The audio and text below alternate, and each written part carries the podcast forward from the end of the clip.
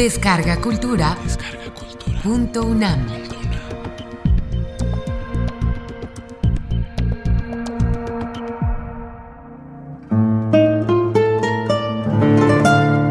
Sor Juana Inés de la Cruz hacia una poética del silencio. Gonzalo Celorio.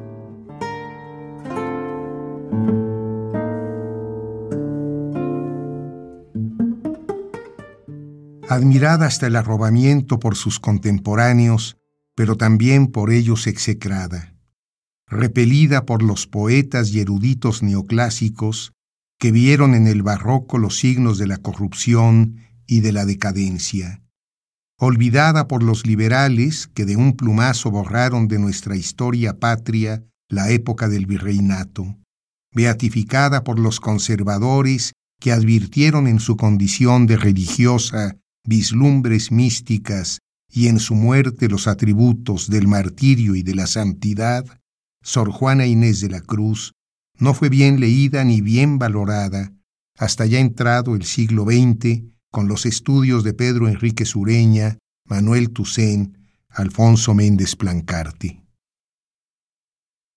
Entre Alfonso Reyes, que va del contexto a la obra, y Octavio Paz, que va de la obra al complejo mundo intelectual en que se inscribe, un poeta de la generación de contemporáneos, Javier Villaurrutia, lee con ojos modernos y entusiasmo juvenil la poesía de Sor Juana. Azorado, descubre en sus liras dedicadas al amado ausente y en sus sonetos de amor y discreción que aún podemos convivir con ella a pesar de los más de tres siglos que nos separan de su pensamiento y acompasar con su poesía nuestra respiración. La toma entonces como piedra fundacional de nuestra tradición poética. En su introducción a la poesía mexicana, Villaurrutia intenta detectar los rasgos que definen la producción poética de México. Parte de la base de que nuestra poesía configura una tradición secular que pese a las adversidades se ha desarrollado ininterrumpidamente, sin hiatos, sin vacíos, a lo largo de su historia. La poesía mexicana, dice, se caracteriza por su continuidad, a través del tiempo, por encima de la política, por encima de los disturbios sociales. Continuidad en hilo imperceptible que ata a la poesía de ayer con la poesía de hoy. En este continuum, la poesía mexicana se distingue en primer término por su lirismo, pues la épica no encuentra acomodo ni es feliz en la tradición poética mexicana. Y es que nuestra poesía se define por su intimidad, por su tono de confesión, casi de susurro, por su proclividad al silencio. El mexicano es por naturaleza silencioso, dice Villaurrutia. Si no sabe hablar muy bien, sabe, en cambio, callar de manera excelente. En efecto, la vocación lírica parece haber abolido o relegado a un segundo plano aquellas expresiones épicas que, al situar el vigor poético en la laringe, como se quejaba Ramón López Velarde, lastiman nuestro proverbial pudor. No deja de ser significativo que el poema civil que mejor guardamos en el corazón y en la memoria, es decir, que reconocemos como parte de nuestro patrimonio verbal, sea precisamente aquel que hace lírico un tema de suyo épico y que, ajeno a mármoles y bronces, nos ofrece, cantada con épica sordina, una patria doméstica, cercana, olorosa a pan, vestida de percal y de avalorio, surcada por un tren que va por la vía como aguinaldo de juguetería. La suave patria, así cantada paradójicamente en tiempos todavía de aspereza nacional. Villaurrutia ubica el origen de ese tono menor de la poesía mexicana en el ancestral componente indígena de nuestra cultura mestiza. Es posible que así sea. Sin embargo, habida cuenta de que las lenguas aborígenes fueron desterradas del ámbito de la literatura escrita en la Nueva España, ¿acaso habría que rastrear también ese tono menor, manifiesto en la delicadeza de nuestra poesía, tan afecta al eufemismo y al recato, en la configuración de la idiosincrasia criolla de la que Sor Juana Inés de la Cruz es ejemplo palmario. Efectivamente, una de las diversas modalidades que adopta la poesía novohispana, en contraste con la que se escribe en la España peninsular, es precisamente la de la contención, la mesura de Juan Ruiz de Alarcón frente a los arrebatos de Lope de Vega, o más significativamente, la finura y agudeza de los conceptos de Sor Juana frente a la contundencia y brillantez de las metáforas de Góngora.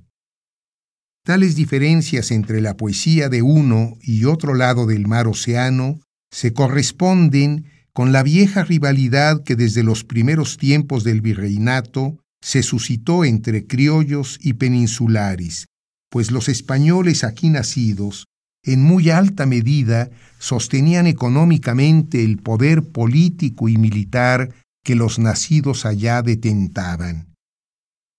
Se trata de un resentimiento estamental que tiene efectos culturales y que se traduce en una paradoja.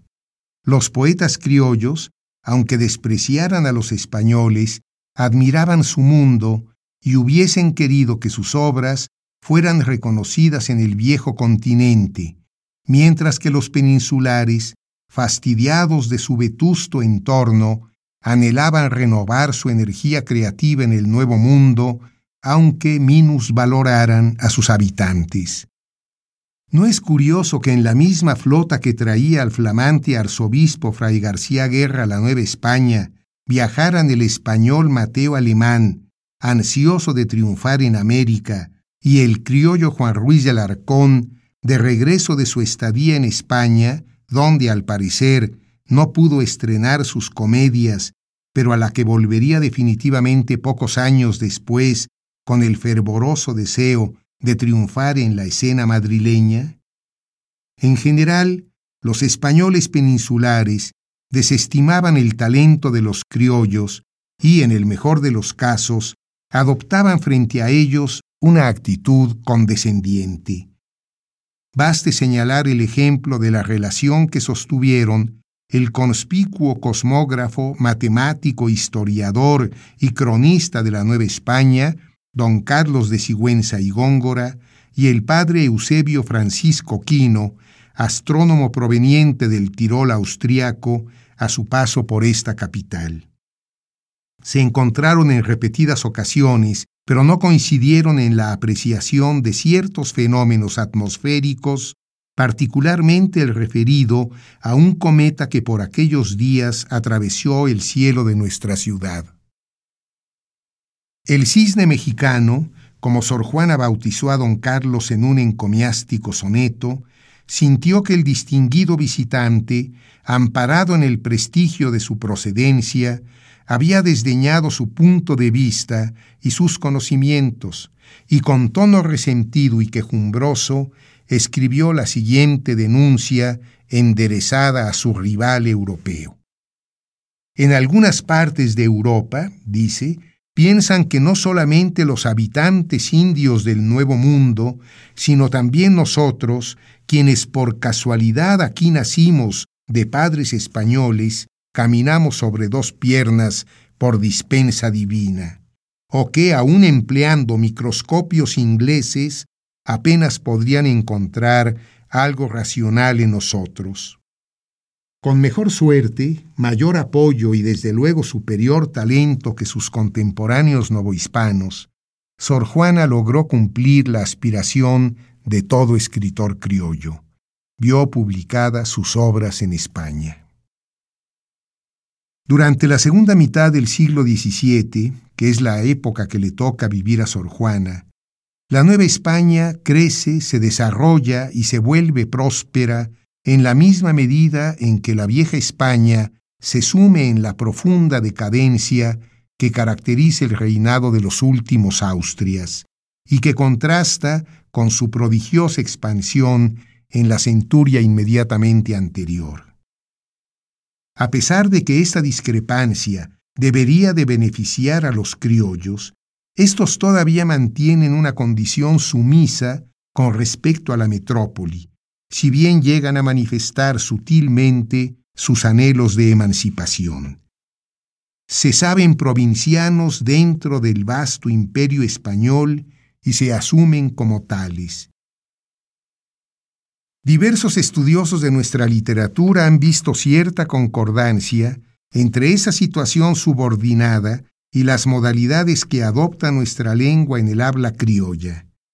Es un lenguaje en extremo cortés, más sutil y delicado que el de los peninsulares, cuyas peculiaridades fueron destacadas desde los comienzos del siglo XVII por Bernardo de Balbuena, quien dice que es en la sociedad mexicana, y cito, donde se habla el español lenguaje, más puro y con mayor cortesanía, vestido de un bellísimo ropaje que le da propiedad, gracia, agudeza, en casto, limpio, liso y grave traje. Javier Villaurrutia añade al inventario de las características de la poesía de nuestro país su profunda vocación reflexiva. Los poetas mexicanos, dice, pocas veces pierden la cabeza. Y para dar testimonio del gobierno de la razón sobre las pasiones que pueden obnubilar su lucidez, no haya mejor ejemplo que un poema de Sor Juana, el conocido soneto en el que la amante despechada encuentra en una reflexión silogística la salida inteligente al desprecio del que ha sido víctima y que la exime de la penosa súplica y del indignante reclamo. Detente sombra de mi bien esquivo, imagen del hechizo que más quiero, bella ilusión por quien alegre muero, dulce ficción por quien penosa vivo. Si al imán de tus gracias atractivo Sirve mi pecho de obediente acero, ¿para qué me enamoras lisonjero si has de burlarme luego fugitivo? Mas blasonar no puedes satisfecho de que triunfa de mí tu tiranía, que aunque dejas burlado el lazo estrecho que tu forma fantástica ceñía, poco importa burlar brazos y pecho, si te labra prisión mi fantasía. Averiguar cuándo la literatura española se vuelve mexicana en la Nueva España es enigma digno de Zenón de Elea, decía Alfonso Reyes. Lo cierto es que durante el siglo XVII la literatura novohispana todavía forma parte de la literatura peninsular, si bien alterna de tú a tú con ella, la enriquece y en veces la supera. Juan Ruiz de Alarcón, a pesar de sus amargos fracasos en la escena madrileña, construye una dramaturgia de la talla de los grandes del siglo de oro y quizá los personajes de sus comedias resistan el paso del tiempo con más solidez que los de sus contemporáneos.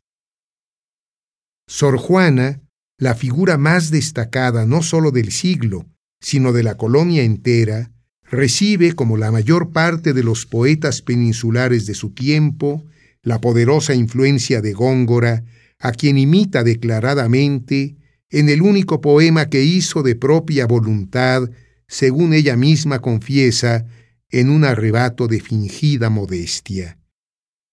No me acuerdo haber escrito por mi gusto, si no es un papelillo que llaman el sueño, dice. Pero, como dice Reyes, la monja Jerónima, cito, supo vaciar en el molde ajeno su propia sangre, su índole inclinada a la introspección y a las realidades más recónditas del ser. Hasta ahí Reyes. ¿En dónde se cifra entonces la originalidad de la voz de estos escritores cuyo talento rebasa los límites y las limitaciones de la Nueva España. ¿Puede hablarse en su caso de cierta mexicanidad, aquella que hace que Villaurrutia evoque a Sor Juana para definir el canon de nuestra poesía?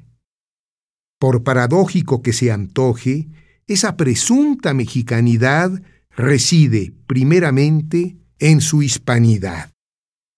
El talento, la calidad, la estatura literaria de estos escritores nuestros, como decíamos, son comparables, cuando no superiores, a los que ostentan los grandes exponentes metropolitanos de los siglos de oro. Pero reside también y primordialmente en la peculiar manera de hacer suya la cultura de la metrópoli. Se ha dicho que Sor Juana es recipiendaria del notable influjo de la obra de Góngora, pero el culteranismo con el que muchas veces se le identifica no es aplicable a toda su literatura.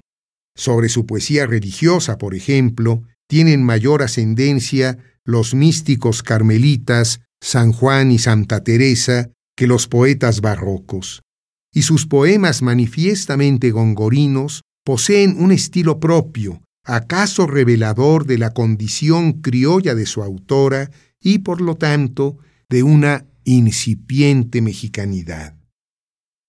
Comparemos dos sonetos que comparten la misma temática de la fugacidad de la vida, uno de Sor Juana, otro de Góngora. El de Sor Juana dice así, Este que ves engaño colorido, que del arte ostentando los primores, con falsos silogismos de colores, es cauteloso engaño del sentido.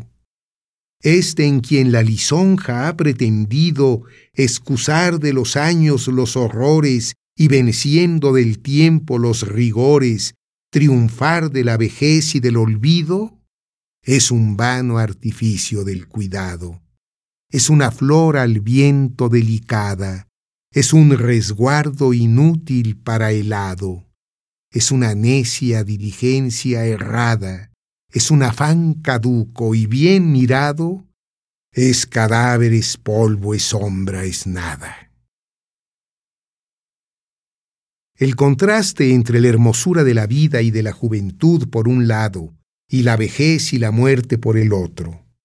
La ilusión que cubre artificiosamente el vacío de la nada, la teatralidad de la apariencia que oculta el cadáver que llevamos dentro, engaño colorido, vano artificio del cuidado, falsos silogismos de colores, etc., son elementos que responden cabalmente a la poética propia del barroco peninsular. Es más, el último verso concuerda casi textualmente con el final del soneto de Góngora, mientras por competir con tu cabello oro bruñido el sol relumbra en vano, mientras con menosprecio en medio el llano mira tu blanca frente el lirio bello, mientras a cada labio por cogello siguen más ojos que al clavel temprano, y mientras triunfan con desdén lozano de luciente cristal tu gentil cuello, goza cuello, cabello, labio y frente, antes que lo que fue en tu edad dorada, oro, lirio, clavel, cristal luciente, no sólo en plata o en viola troncada se vuelva, mas tú y ello juntamente en tierra, en humo, en polvo, en sombra, en nada. No obstante esta coincidencia, los caminos para llegar a la misma conclusión son divergentes en uno y otro sonetos, aunque igualmente sinuosos. El de Góngora es un poema despiadado que se autocomplace en la atrocidad del contraste entre la belleza juvenil y la vejez antesala de la muerte. Sus metáforas son rotundas, contundentes, implacables, cumplen una función enfática y tremendista, similar a las pinturas del sevillano Valdés Leal, que presentan los cadáveres de príncipes y obispos en pleno proceso de descomposición. Góngora destaza la belleza de la mujer de referencia, fragmenta sus atributos como si se tratara de un anticipado cuadro cubista, cuello, cabello, labio, frente, y relaciona lo comparado con aquello con lo que se compara mediante la pugna y la rivalidad en lugar de armonizar su asociación. Competir, triunfar, desdén, menosprecio son las palabras asociativas que utiliza. El soneto de Sor Juana es menos previsible. Su final es congruente con todo el desarrollo del poema, pero es insospechado sorprende en la medida de sus ocultamientos. Por ejemplo, su referente inmediato no es una mujer de carne y hueso, sino el retrato que lisonjeramente alguien hizo de su belleza. El resultado puede ser violento, pero los humanos son discretos, matizados, pudorosos.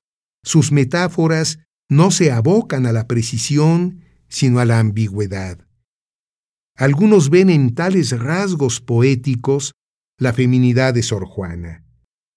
Yo, la cortesía criolla, que se corresponde con las características de mesura, discreción, reflexión que Villaurrutia le atribuye a la poesía mexicana y que Octavio Paz destaca al establecer una relación de oposición entre la monja Jerónima y el poeta cordobés.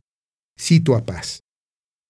Por genio natural, Sor Juana tiende más al concepto agudo que a la metáfora brillante. Góngora, poeta sensual, sobresale en la descripción, casi siempre verdaderas recreaciones, de cosas, figuras, seres y paisajes, mientras que las metáforas de Sor Juana son más para ser pensadas que vistas. Hasta ahí paz.